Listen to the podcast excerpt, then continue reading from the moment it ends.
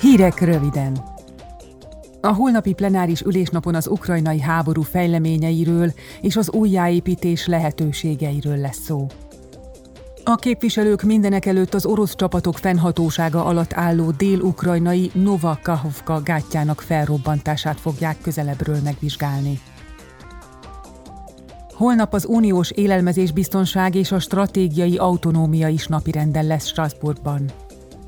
A képviselők különösen az Ukrajna elleni orosz agresszió, valamint a koronavírus világjárvány fényében azt szeretnék elérni, hogy az Európai Unió hatékonyabban használja fel stratégiai élelmiszerkészleteit. Emellett külön uniós vízgazdálkodási program létrehozását és az élelmiszer hulladék csökkentését sürgetik.